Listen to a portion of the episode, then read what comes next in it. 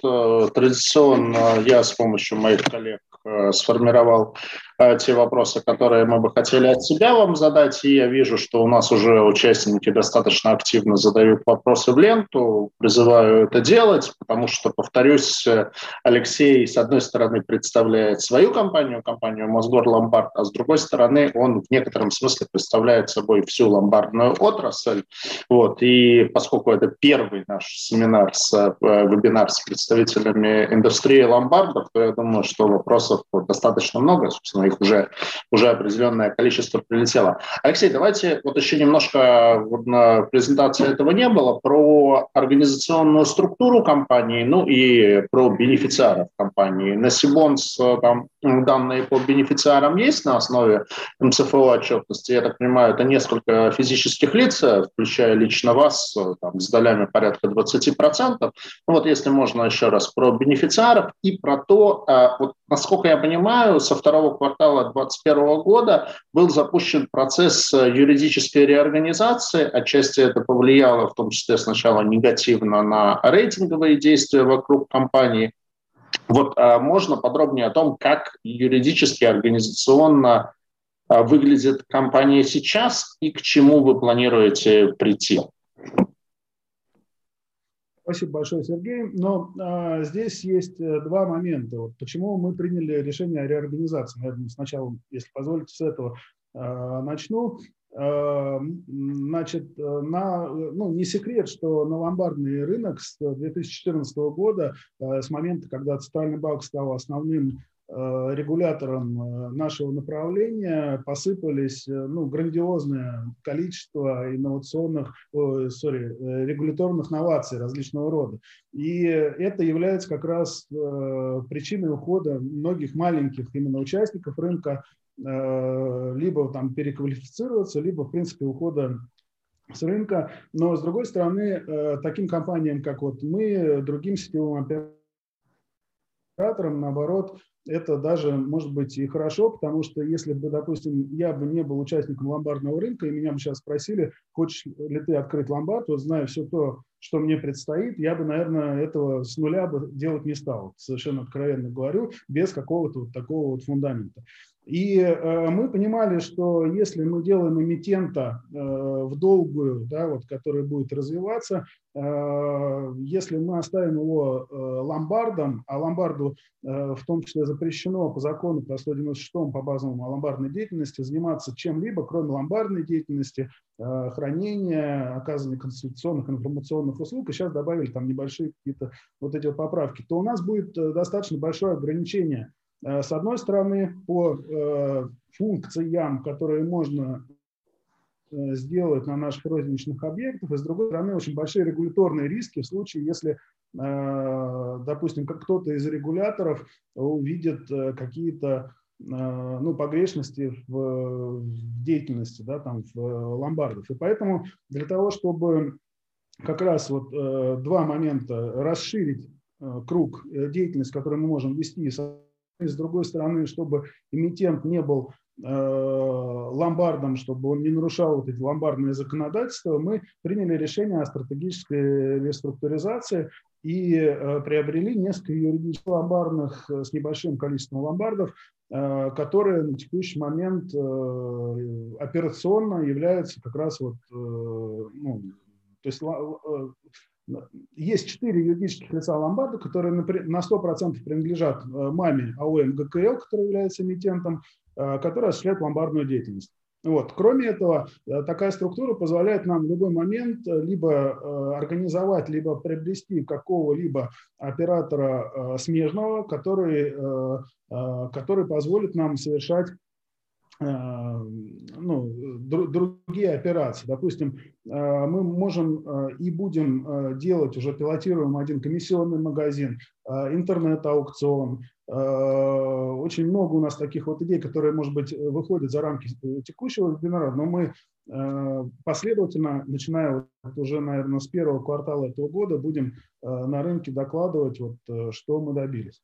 И, э, конечно же, когда мы начали это проводить, рейтинговые агентства сказали, что мы это делаем. Мы сказали это и Центральному банку, они, естественно, ну, немножко как бы Э, поднапряглись, да, начали задавать вопросы. Также вот мы на них совершенно э, ну, прямо ответили, и это устроило и рейтинговое агентство, подтвердило в итоге кредитный рейтинг, и Центральный банк. А, Алексей, то есть правильно я понимаю, что... А, ну вот, заканчивая реструктуризацию, что вот Мосгор Ломбард, он переименован или находится в процессе переименования в АО МГКЛ, и это становится холдинговой компанией, а сами э, ломбарды, они объединены в четыре дочерних юридических лица, которые вот, э, э, занимаются операционной, то есть в данном случае ломбардной деятельностью. Ну, мне юристы не разрешают называть это холдинговой компанией или управляющей. Ну, я в юридическом смысле, а в таком как бы идти. Да, да, если да, если идейно говорить, то есть э, некая управляющая компания, которая является эмитентом ценных бумаг, которые на 100% принадлежат дочке.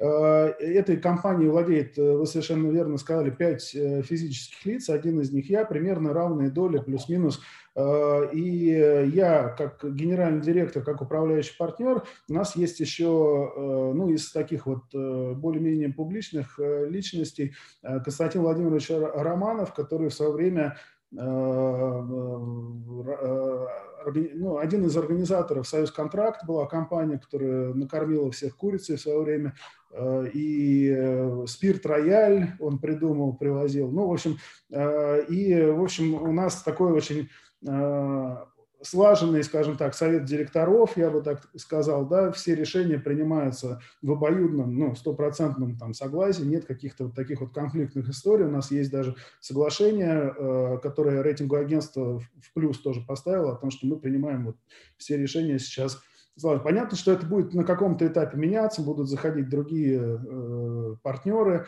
э, но вот на текущий момент ситуация такая. Спасибо. А, ну, следующий мой вопрос вы на самом деле отчасти ответили в презентации, потому что мои э, коллеги-аналитики, когда готовили вопросы, нашли высказывание, что вы планируете увеличить бизнес в 10 раз. Я, соответственно, отталкивался от того, что у вас сейчас 100 точек, и вы планируете увеличить в 10 раз, то есть до тысячи. И как бы меня эта амбициозность этих планов немножко смутила. Сейчас я понял, что все-таки речь шла об увеличении бизнеса в 10 раз к 2017 2017 году, когда было 17 точек, то есть это где-то там на уровень 200 а, точек, и вы, в принципе, об этом сказали. А, ну, насколько я понимаю, вы вот, э, может быть, я пропустил в вашей презентации, являетесь ли вы сейчас крупнейшей сетью в Москве и Подмосковье, или вы планируете ей стать, вот, удвоившись в два раза? Ну и все-таки, наверное, как бы относительно планов по экспансии в другие регионы, то есть это, это в планах или это пока там как некая там возможная опция, которую, может быть, через несколько лет будете осуществлять?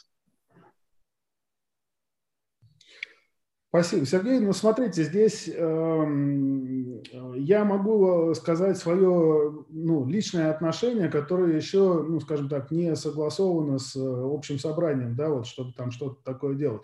Э, если говорить потенциально, то в Москве, даже в московском регионе, мы можем открыть порядка 400-500 объектов, и это будет нормально.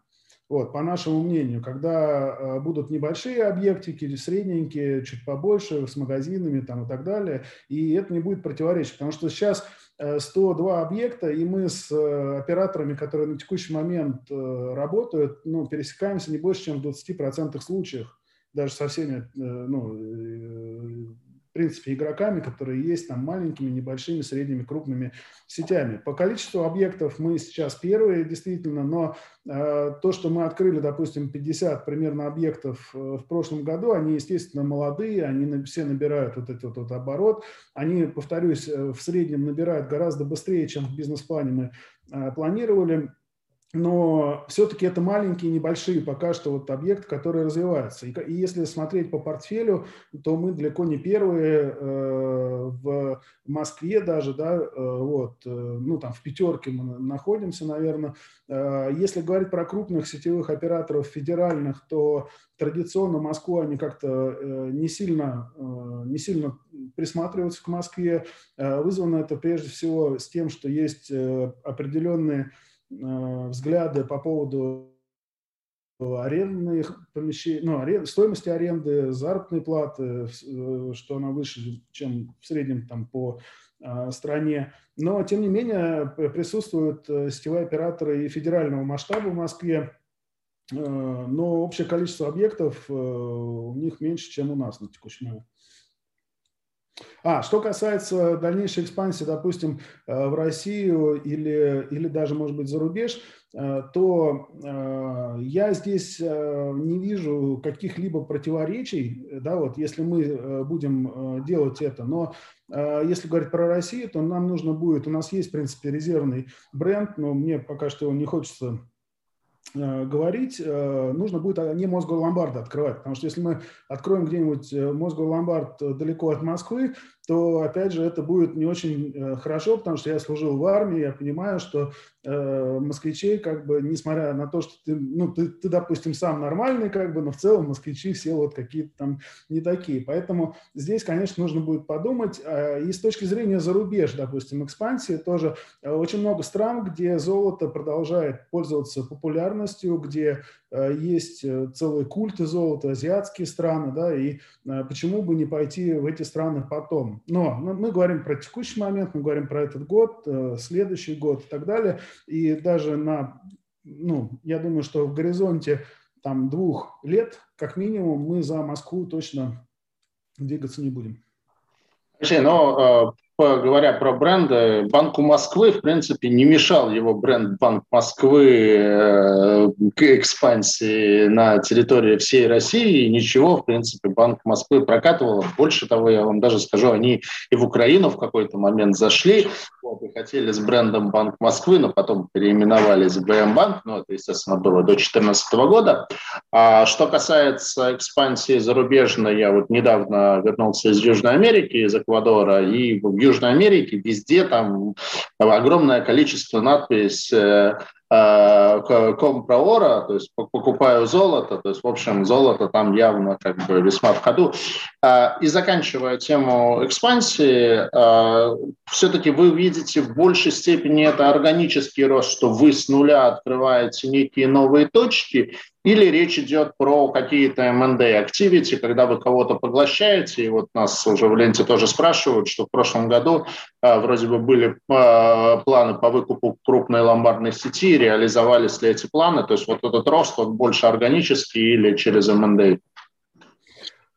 Э, вы знаете, здесь э, у нас действительно были изначально, и, э, конечно же, купить какой-то актив уже с действующей клиентской базой, перекрасить его, встроить внутренние бизнес-процессы и побежать дальше, это гораздо, наверное, удобней, я бы так сказал, было бы для нас – но мы столкнулись с двумя моментами. Первый момент – это то, что собственники э, тех бизнесов, которые э, готовы были продать их до момента пандемии, они увидели, что ломбарды являются очень интересными активами, и у некоторых, допустим, владельцев ломбардных сетей есть другие активы, которые пострадали, допустим, в момент пандемии, а ломбарды, наоборот, чувствуют себя очень хорошо и даже, может быть, где-то растут.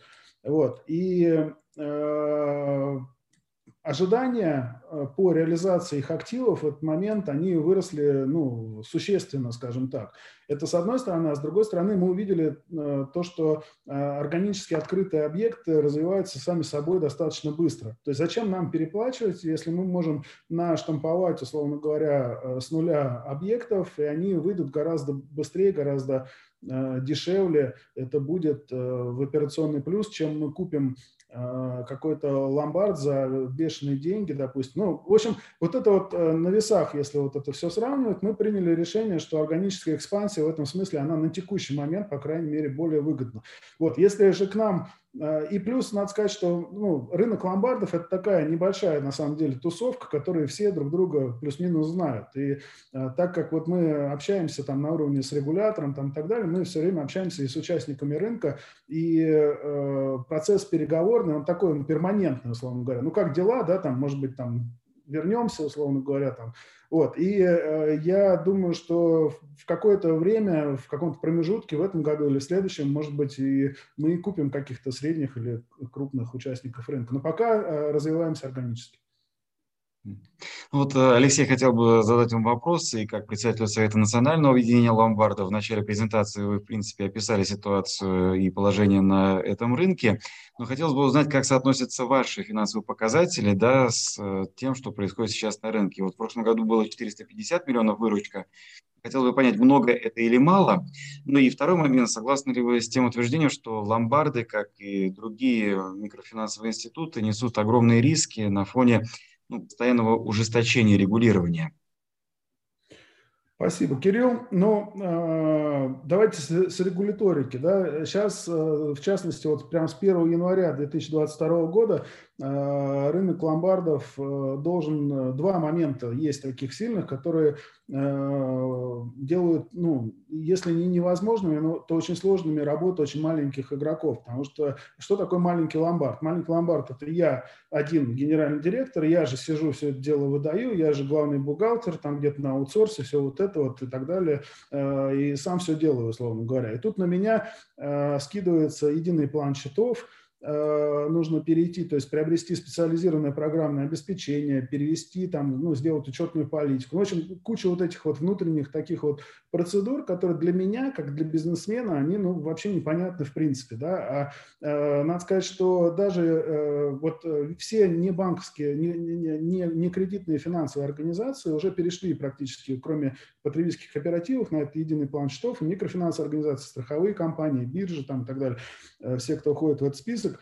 Э, э, ломбарды вот сейчас переходят, и даже те, кто переводил вот этих вот других участников, они не всегда знают специфику ломбардного э, бизнеса. То есть даже аутсорсеры могут на, напутать очень много всего. Поэтому вот э, небольшие компании это очень сложно сделать. Э, средним и крупным нужно потратиться на то, чтобы это все соблюсти. Вот мы к этому начали готовиться еще э, в позапрошлом году. Вот эти вот э, у нас как раз вот были вопросы там с аудиторами в процессе перехода там и так далее. Слава богу, что это аудиторы у нас там все вот это вот увидели, мы это все исправили там э, и дальше двинулись уже без каких-то вот этих вот регуляторных рисков. А небольшим игрокам это очень сложно сделать. И второй момент. Сейчас э, э, над рынком висит те, кто ну, на рынке золота, это так называемая система ГИС ДМДК, это маркировка всех золотых изделий, это, ну, вот как есть уже в Э, по-моему, на рынке лекарств, да, там на шубах, допустим, вот уже это. Ну, кизы, да? Да, все вот это вот нужно, э, каждое изделие, то есть, э, и самое интересное, что ни рынок не понимает, как это делать. Это в большей степени, конечно, столкнулись с этим ювелирные производители, сети розничные там и так далее. Но и ломбардов это тоже коснется, и на многие вопросы участников рынка Э, держатель этого процесса Федеральная проблемная палата до сих пор не дала ответ. Как да, и вот все ходят в таком немножко шоке. И это только два момента, которые вот э, можно привести. На самом деле их гораздо больше, когда мы э, ходим на различные экспертные советы, вы не, вы не представляете, какое количество различных инициатив исходит из различных, непонятно даже, не связанных с ломбардной деятельностью, скажем так, движущих сил, и э, непонятно, кому это что надо. Мы пытаемся отбиваться, где-то у нас что-то получается, где-то у нас что-то не получается, как бы, но тем не менее, э, конечно же, регуляторика в двух словах будет ужесточаться. Это будет приводить как раз к консолидации рынка, ухода маленьких участников, в том числе э, либо там другие смежные сегменты, либо вообще ухода. Ну и в конечном счете, я думаю, что останутся, конечно, большая часть сетевых операторов. Это будет уже не совсем далеко это будет уже в течение пары лет, я думаю, вот, э, ну, сетевой оператор. Кроме того, э, мы э, видим, что многие сегменты сейчас поглощаются теми участниками, которые никогда не, занимались, да, там, допустим, чем-то.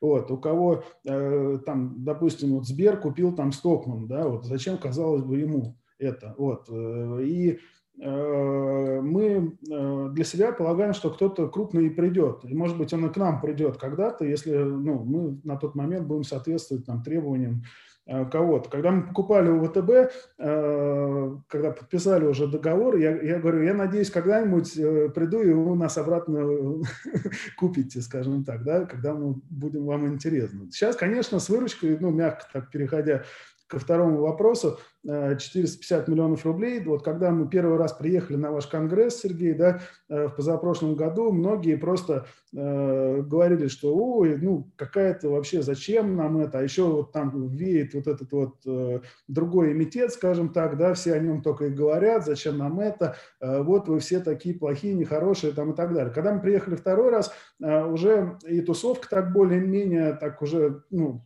кого-то даже уже узнаешь там более-менее. Вот я, надо сказать, сейчас посмотрел свой график, у нас получается 4 пересечения в этом году, включая вот это вот э, мероприятие, и э, мы так уже в тусовку, получается, инвестиционную тоже, получается, потихонечку входим. Мы растем очень быстро, я понимаю, что мы пока что, может быть, не интересно там крупным э, участникам инвестиционного рынка, но э, те темпы роста, которые мы показываем, и то, что мы говорим, мы выполняем, вот это вот очень важно при общении со всеми нашими партнерами. И надо сказать, что второй из всех выпусков коммерческих облигаций мы провели с компанией Freedom Finance, которая была организатором этого выпуска, и мы им очень благодарны за то, что они нам тоже подсказали, где что, как лучше делать, потому что, ну, э, и они в нас поверили, и, собственно говоря, э, ну, я надеюсь, что как бы это будет такая долгосрочное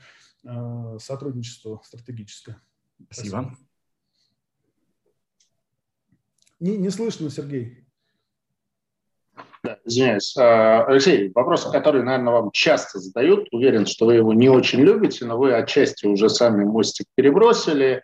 Вот тот самый упомянутый эмитент, э, Ломбард Мастер, то есть, естественно, там для очень многих людей, вот кто поверхностно как бы э, э, знаком, вот они знают, что был кейс, кейс неприятный, у компа- компания была ликвидирована по решению суда, вроде бы обещали всем заплатить по облигациям, там в итоге так вопрос до конца и не урегулирован, там часть выкупили, часть не выкупили. Вот, но соответственно, как бы люди смотрят ломбарды, а, был ломбард-мастер, с ним все плохо, я вообще как бы ничего со словом ломбард слушать не хочу. Вот а, как бы в нескольких словах, там, в нескольких предложениях, что ваше мнение там, и как э, директора Мосгор Ломбарда, и как председателя э, Ассоциации ломбардов, Национального объединения ломбардов. Что случилось с ломбард-мастером? Почему почему это случилось с ним и, условно говоря, почему этого не случится с Мосгорломбардом? Ну, я о ломбарде мастере знаю только вот то, что есть в открытых источниках. Я не знаком с людьми, которые вот организовывали все это дело, мы с ними никогда не общались, но мы, э, как только вот э, началась эта история, или в 16 или в 17 году, я не помню, мы периодически с участниками рынка обсуждали, как такое может быть. Как такое может быть, заключалось в том, что на четырех объектах у этой компании было 600 миллионов рублей. Такое было бы возможно, если бы эта компания занималась э, Допустим, э, есть операторы, тоже немного объектов в разных э, городах, но они занимаются только часами, часовой ломбард.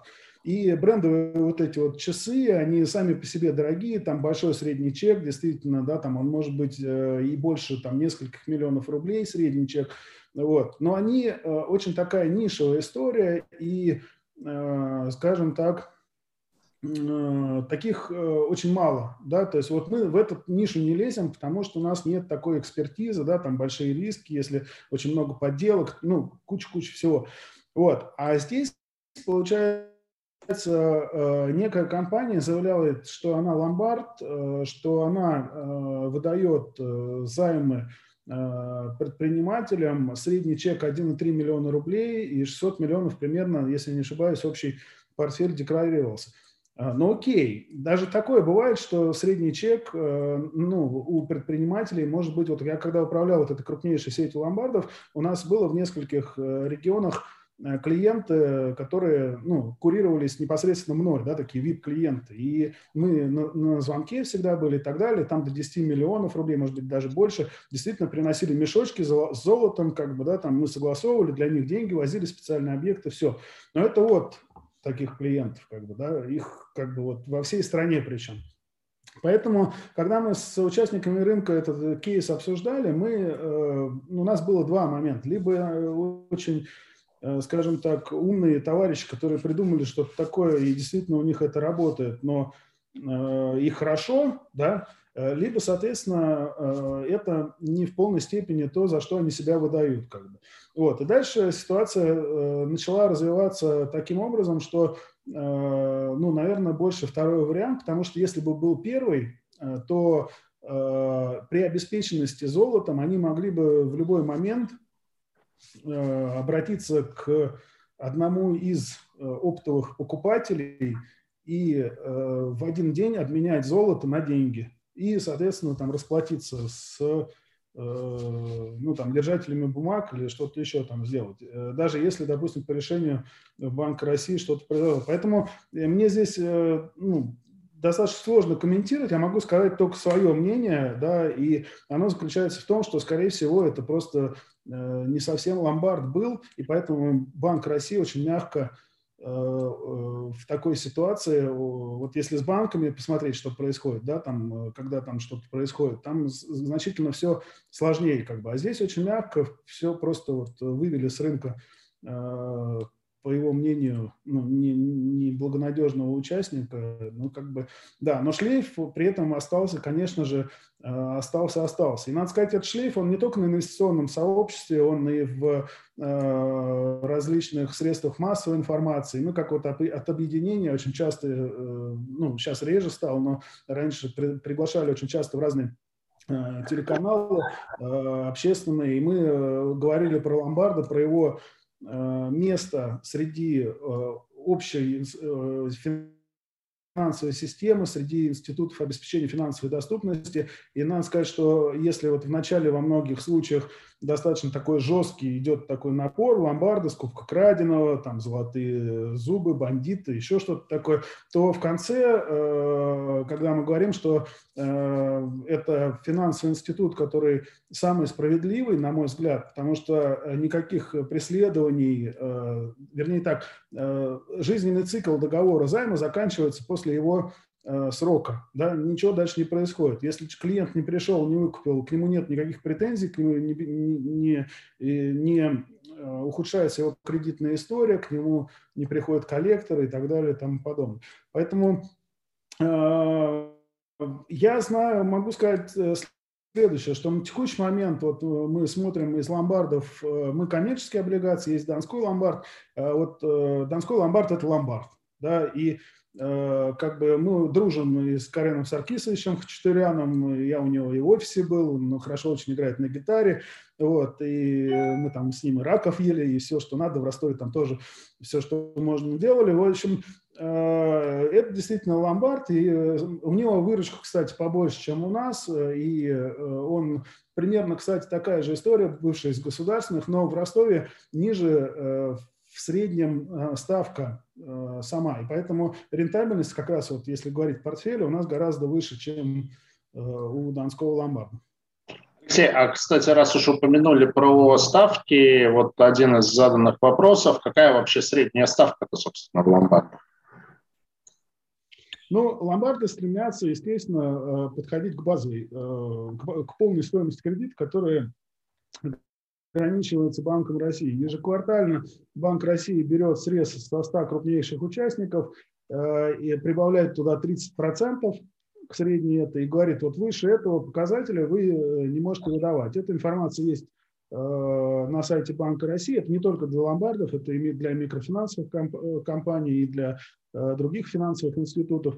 И она как бы дифференцируется в зависимости от э, типов займа. Либо вы выдаете, там есть у нас в ломбардах сейчас две, либо авто э, э, либо под залог автомобиля, либо под иного имущества, куда попадает э, ну, все остальное.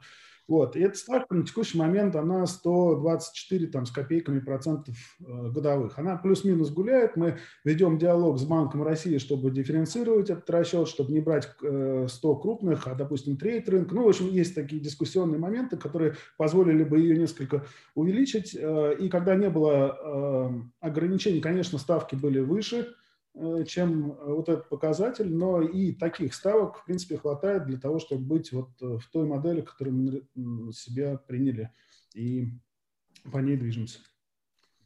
Алексей, ну, ваша компания специализируется на краткосрочных займах под залог ювелирных изделий, меховых кожаных изделий, а также ликвидной бытовой техники. Скажу, что в последнее время тоже становится популярная форма.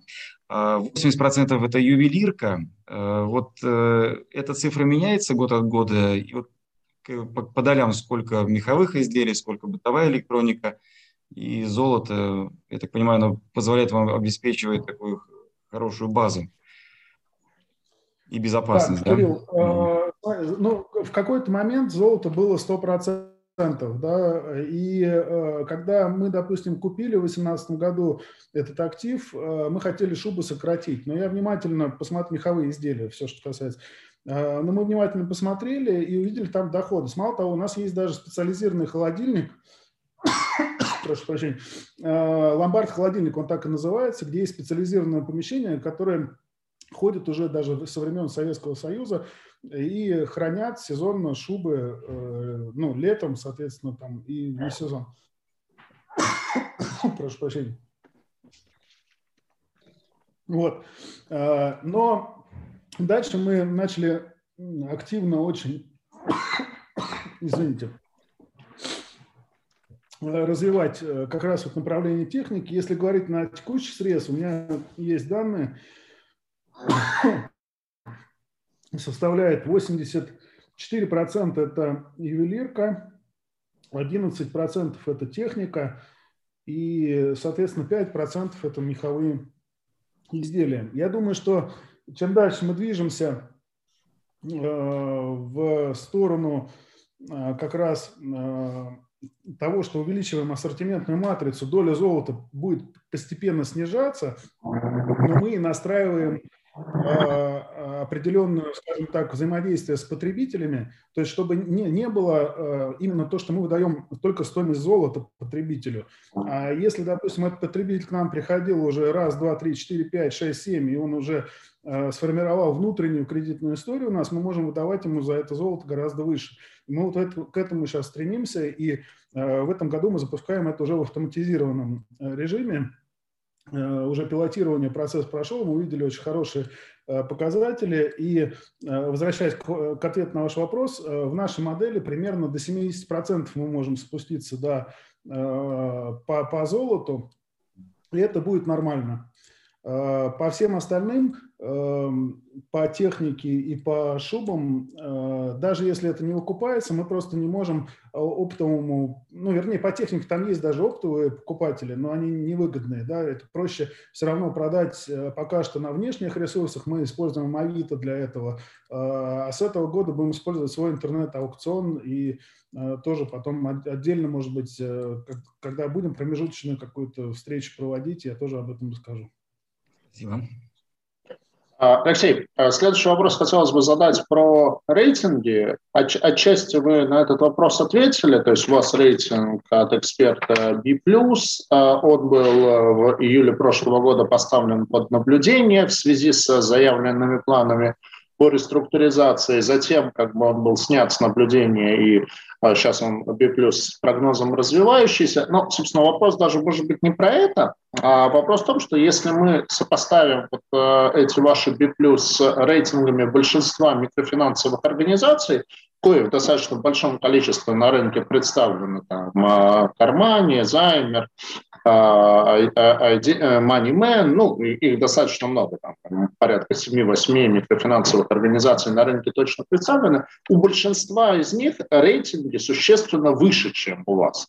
И возникает некая такая вроде как нелогичность, что ломбарды – это 100% залоговое кредитование, причем залоговое не под абы что, а залоговое под золото, под ювелирные изделия. Ну, то есть золото – это, в принципе, такой один из э, там, абсолютно ликвидных э, окей, понятно, могут быть какие-то дисконты по цене, но тем не менее это, это абсолютно ликвидный инструмент. И получается, что Э, компании, специализирующиеся на залоговом кредитовании под ликвидный актив, имеют существенно более низкий рейтинг, чем компании, занимающиеся преимущественно беззалоговым кредитованием. Вот вы э, как это вообще, не знаю, могли бы объяснить, э, как вы это видите и что надо сделать там и Мосгород Ломбарду в частности, и индустрии ломбарда в целом, чтобы эту ситуацию изменить и чтобы ваши рейтинги были, ну, как минимум не ниже, чем рейтинги МФО, а по логике, по идее, даже выше. Ну, э, когда мы, в принципе, приехали с первый раз в рейтинговое агентство, на нас сначала посмотрели как-то так, ломбард, хотите рейтинг получить, да, как бы, и, э, собственно, мы говорим, да, мы ломбард, мы хотим получить рейтинг, и как бы вот э, у нас есть такие-то показатели, ну, вы видели, что и выручка была совершенно там э, ниже, чем 400 там миллионов рублей. И, собственно говоря, и портфель. Ну, сама компания небольшая достаточно была. Но и рейтинга, собственно говоря, не нужно было делать даже для выхода на тот момент э, на биржу с облигационными займами. Но мы хотели э, сразу показать, что мы строим такую долгую историю, которая которая максимально должна быть прозрачна для ну, наших партнеров будущих, по крайней мере, на тот момент. Вот. И э, мы в итоге договорились с рейтинговым агентством «Эксперт», потому что, хотя вели диалог со всеми, надо сказать, рейтинговыми агентствами, только у рейтингового агентства «Эксперт» есть методология присвоения рейтингов ломбардов. Вот. А другие как бы ну, не, не, не делали такой методологии, а это занимает согласование с Центральным банком тоже достаточно продолжительное время, и делать ее под нас, ну, как бы смысла не было у других.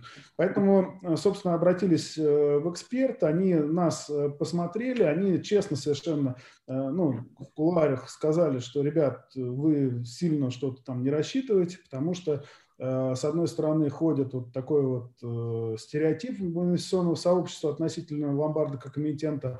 А с другой стороны, вы все-таки ну, сами по себе маленькие. Мы на тот момент у нас не было еще аудиторского заключения по международной системе от БДО, вот, э, финансовой отчетности. И, э, собственно говоря, мы на Ruby Plus вышли. Дальше мы получили два года, потом три года МСФО, сделали вот это вот, начали делать э, стратегическую реструктуризацию. Естественно, рейтинговое агентство не могло отреагировать изначально в принципе, ну, нужно было как Потом они посмотрели все внимательно, очень много вопросов э, задавали, очень много бэк-офис у нас просто вот это, в принципе, настройка корпоративного управления, а, аудит серьезный и рейтинговое агентство – это большой стресс для всего бэк-офиса. Это просто все бегают, э, нас смотрят под микроскопом, постоянно вот эти вот запросы, э, куча бумаг, вот это вот э, ответы там и так далее. И сейчас, к моменту, когда вот в прошлом году мы нам оставили тот же самый рейтинг, по сути, подтвердили, у нас уже было не ноль, облигационного займа, а уже 850 миллионов рублей. И, естественно, э, здесь э, мы совершенно искренне показали и рейтинговому агентству, и всем заинтересованным сторонам наш, ну, он такой закрытый все-таки, да, мы его на сайт не вывешиваем, все-таки там есть такие внутренние моменты, но Э, рейтинговые агентства мы показали наш бизнес-план. Э, естественно, когда мы находимся в инвестиционной фазе, у нас э, и, может быть, в какой-то момент компания неприбыльная, и они это тоже увидели, задавали нам вопросы, мы на них ответили. И на текущий момент просто мы находимся в инвестиционной фазе, поэтому сильно увеличить рейтинг, наверное, ну, объективно да, э, нельзя.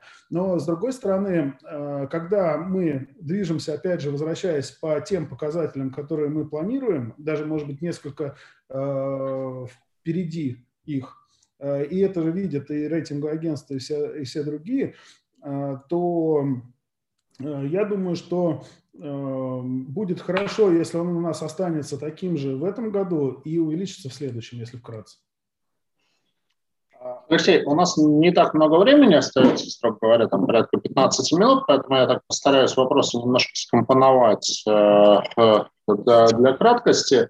Э, все-таки, ну, как бы э, мы Сибонс, и мы прежде всего про облигации, поэтому как бы а расскажите, чего нам ждать э, от Мосгорломбарда в обозримом будущем с точки зрения присутствия на облигационном рынке? Ну, уже упомянули, что у вас а, три выпуска коммерческих облигаций э, совокупным объемом на 850 миллионов.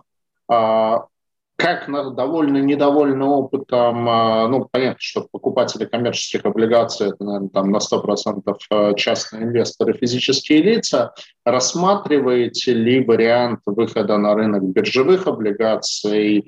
Ну, понятно, что, опять-таки, с а, учетом рейтинга в большей степени ориентируясь на физических лиц, но, конечно, с точки зрения там, широты круга инвесторов, там, выход на биржевой рынок, он может быть все-таки принципиальным прорывом в плане доступности инструмента. То есть, в общем, как бы какие планы именно с точки зрения присутствия на рынках облигаций, ну, хотя бы в 2022 году, может быть, чуть дальше.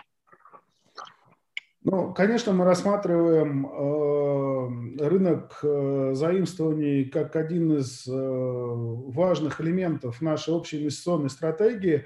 Э, помимо того, что мы вышли вот с облигациями, да, с, с тремя выпусками, мы в прошлом году имитировали также, вот я говорил, и обыкновенные привилегированные акции. И на текущий момент, если смотреть весь капитал с учетом вот как раз вот этого добавочного капитала, капитал, у нас примерно 380 миллионов э, капитал и 850 долг. Вот. Э, сейчас очень непростая ситуация на финансовых рынках в целом и в России в частности.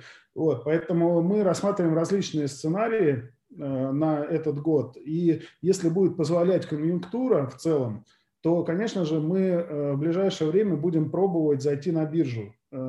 Хотя бы, чтобы просто начать использовать эти инструменты, ну, пропилотировать, да, может быть, будут это небольшие выпуски относительно, но э, чтобы мы были представлены именно на бирже как эмитент, потому что с коммерческими облигациями мы научились работать, а биржи, к сожалению, пока что вот э, во многом благодаря нашим предшественникам, скажем так, да, пока что не дошли до туда. Вот, и э, в, в целом э, у нас на ближайшие несколько лет э, нужно будет больше двух миллиардов рублей привлечь. Примерно поровну это будет э, капитал и долг. Вот. Будут это коммерческие или биржевые, я сейчас сказать не могу, потому что ну, зависит от многих факторов, но распределение будет примерно таким. А вот ну, переходя потихоньку к вопросам из ленты, вот спрашивают относительно ваших а, привилегированных акций, насколько я понимаю, это внебиржевой инструмент, потому что я попробовал на Сибанде найти, по, я не нашел инструмент, то есть это некий внебиржевой инструмент в формате префакции, но если можно подробнее про его как бы структуру, то есть там а, ну, два вопроса от человека по имени Алексей Миронов. То есть я так понимаю, что там фиксированный дивиденд 8%, но при этом вы говорите о том, что он а, затем был увеличен до 14%. Вот можете немножко подробнее о том, к чему там привязан э, дивиденд, привязан ли он к чистой прибыли или еще к чему-то? Ну, э, привилегированные акции э, отличаются от обыкновенных тем, что эмитент должен выплачивать фиксированный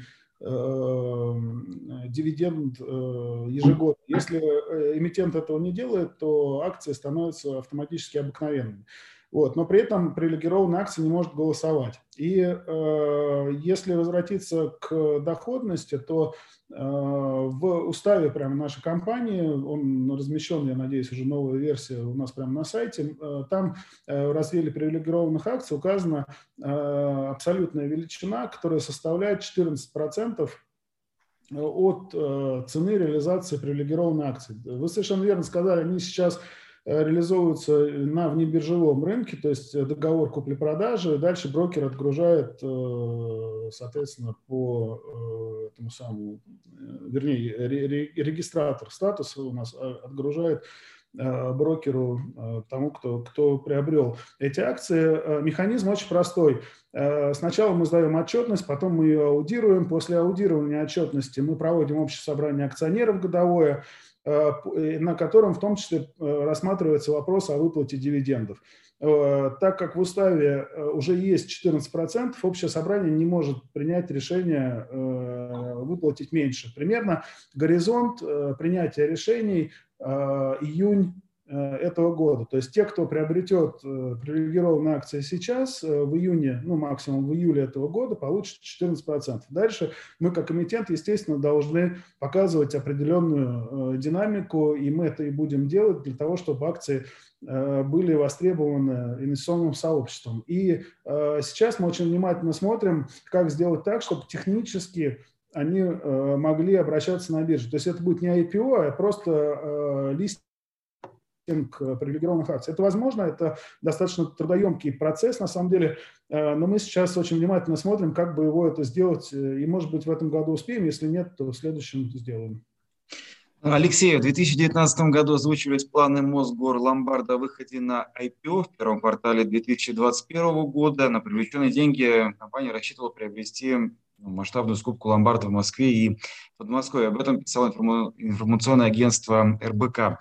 Затем сроки сместились на 2022 год, и уже в прошлом году СМИ заявили о том, что еще переносится на год. Между тем, эксперты того же РБК отмечали, что вам будет не просто выйти на IPO из-за э, непрозрачности рынка, хотя и отмечают, что публичное размещение стало бы таким ну, хорошим прецедентом, такой бенчмарк по этому рынку будет такой показатель, индикатор. А с чем, первый вопрос, вызваны смещение сроков да, выхода на IPO и вообще что можете отметить скептикам, которые говорят о том, что это очень непросто сделать? Ну, э, э, вот эта вот публикация, которая в 2021 году, да, это, может быть, э, мои партнеры и участник наших совет директоров, такой была, наверное, очень такая радостная как бы сказать, эйфория от покупки, наверное, самого актива Мосгорломбарда на тот момент. И, конечно, за год получить три года МСФО, рейтинги кредитные и так далее, чтобы, ну, и вырастить Э, это было бы слишком оптимистично. И, э, конечно, потом, э, уже после этой публикации, когда мы смотрели реальные сроки, мы пришли к тому, что это будет конец 2023 года. Опять же, здесь мы целимся на то, чтобы у инвесторов, тех, которые войдут к нам сейчас в обыкновенные, допустим, акции, была возможность выхода.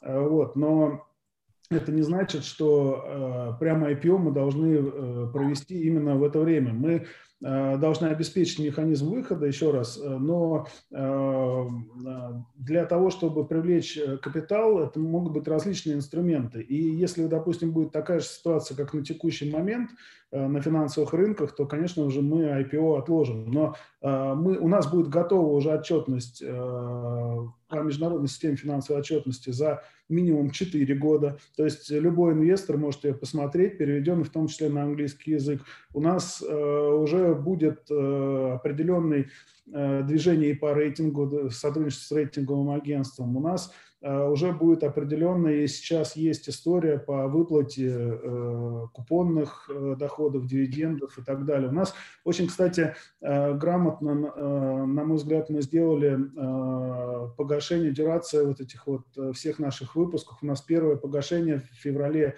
следующего года, второе в 24 а, а третье в 26 году. То есть мы риски минимизируем. И к тому моменту, как мы будем погашать первый займ, мы уже будем совсем не 17 объектов, не в том да, состоянии, как э, были, когда мы это привлекали, поэтому рефинансироваться, ну, в крайнем случае э, будем, э, ну, там, какими-то, если, опять же, на облигационном рынке будет какая-то сложная ситуация, с помощью капитала. Это мы тоже, в принципе, уже делать умеем и, и делаем.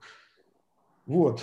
Э, поэтому, если говорить про сроки, 2023 год, конец, это реально мы готовы к выходу на IPO, но будет это Москва, Питер, а может быть какая-то другая площадка, а мы сейчас э, будем как раз в первом полугодии с э, нашими акционерами, с моими партнерами определять, потому что не факт, что в Москве, допустим, будет выгодно в конце 23-го ломбарду выйти. Мы видим, что есть публичные компании, которые стоят несколько миллиардов долларов, которые занимаются ломбардной деятельностью в США. И мы видим, что и в США выходят компании, которые из России. И вот здесь нам предстоит еще принять решение. Спасибо. Спасибо большое, Алексей. А, ну что ж, давайте, наверное, перейдем к тем вопросам, которые остались неотвеченными от наших слушателей. Так, э, про привилегированные акции мы поговорили. Но такой слегка философский вопрос, зачем нужны ломбарды, если в любой МФО можно получить деньги без всяких залогов? Ну, отчасти вы, наверное, ответили, что тут действительно как бы самое страшное, что может случиться, это не прийти за своим золотым изделием или чем ты оставил в залог, и больше тебе никто не будет названивать, к тебе никто не придет, у тебя не будет испорченной истории, тебе не, тебя не остановят за, на границе и так далее. Но какие-то еще аргументы есть в пользу того, что ломбарды все-таки как институт э, нужны и занимают свое место в такой как бы инфраструктуре финансирования? Ну, э, многие пользуются э, ломбардами, вот эти вот 10 как раз процентов э, населения Российской Федерации, время от времени, как, ну, помимо того, что кредитная история не портится, да, там, просто это удобно для людей. В принципе, в кредитную историю, чтобы не попадала никакая информация. Мы, слава богу, отбились от этого, и регулятор пошел нам навстречу, такие вопросы тоже возникали. Вот. Э, есть э, целый, э, скажем так, сегмент микропредпринимателей, да, но они приходят к нам как физические лица и берут именно на, допустим, пополнение оборотных средств на небольшой срок, именно на 30 дней да, но они не выступают как предприниматели, они приходят как прям вот гражданин Российской или не Российской Федерации. И есть целый как раз вот пласт э, мигрантов, которых никто не обслуживает, ни один финансовый институт, кроме э, ломбардов. Их стало, стало, кстати, меньше по сравнению с допандемийным периодом в целом по Российской Федерации. Вот. Э, но это очень такой достаточно большой сегмент, который которые пользуются услугами. И сейчас вот э, с развитием техники, основная конкуренция, кстати, это, естественно, ювелирка, чуть меньше э, это техники, ну, вернее, много меньше, да, там участников. Шубами вообще практически никто в Москве, по крайней мере, системно э, не занимается. И с приходом техники, допустим, очень много молодежи, да, там студенты и так далее, очень удобно, когда нужно перехватиться на небольшой срок, опять же, не портя себе никакие там показатели. Спасибо. Так, э, про рейтинги поговорили, про снижение выручки в 2020 году вы тоже поговорили. Так, еще один вопрос по префам, еще один тоже поговорили, про раз, планы размещений поговорили, про МНД поговорили. А, ну вот такой вопрос. Работаете ли вы с неювелирным золотом? Что будет с вашим бизнесом при отмене обсуждается на рынке НДС на неювелирные драгметаллы? Ну, вопрос про НДС, он возник в 90-х годах еще на золото, да, и тогда его как раз ввели. Сейчас последние лет 5-6 э, идет дискуссия по поводу отмены НДС на инвестиционный как раз э, металл. Когда э, он будет решен, я надеюсь на это, потому что ну, это как бы странная история вообще НДС на золото, на инвестиционное. Ну, как бы можно на валюту то же самое НДС сделать, то же самое примерно будет.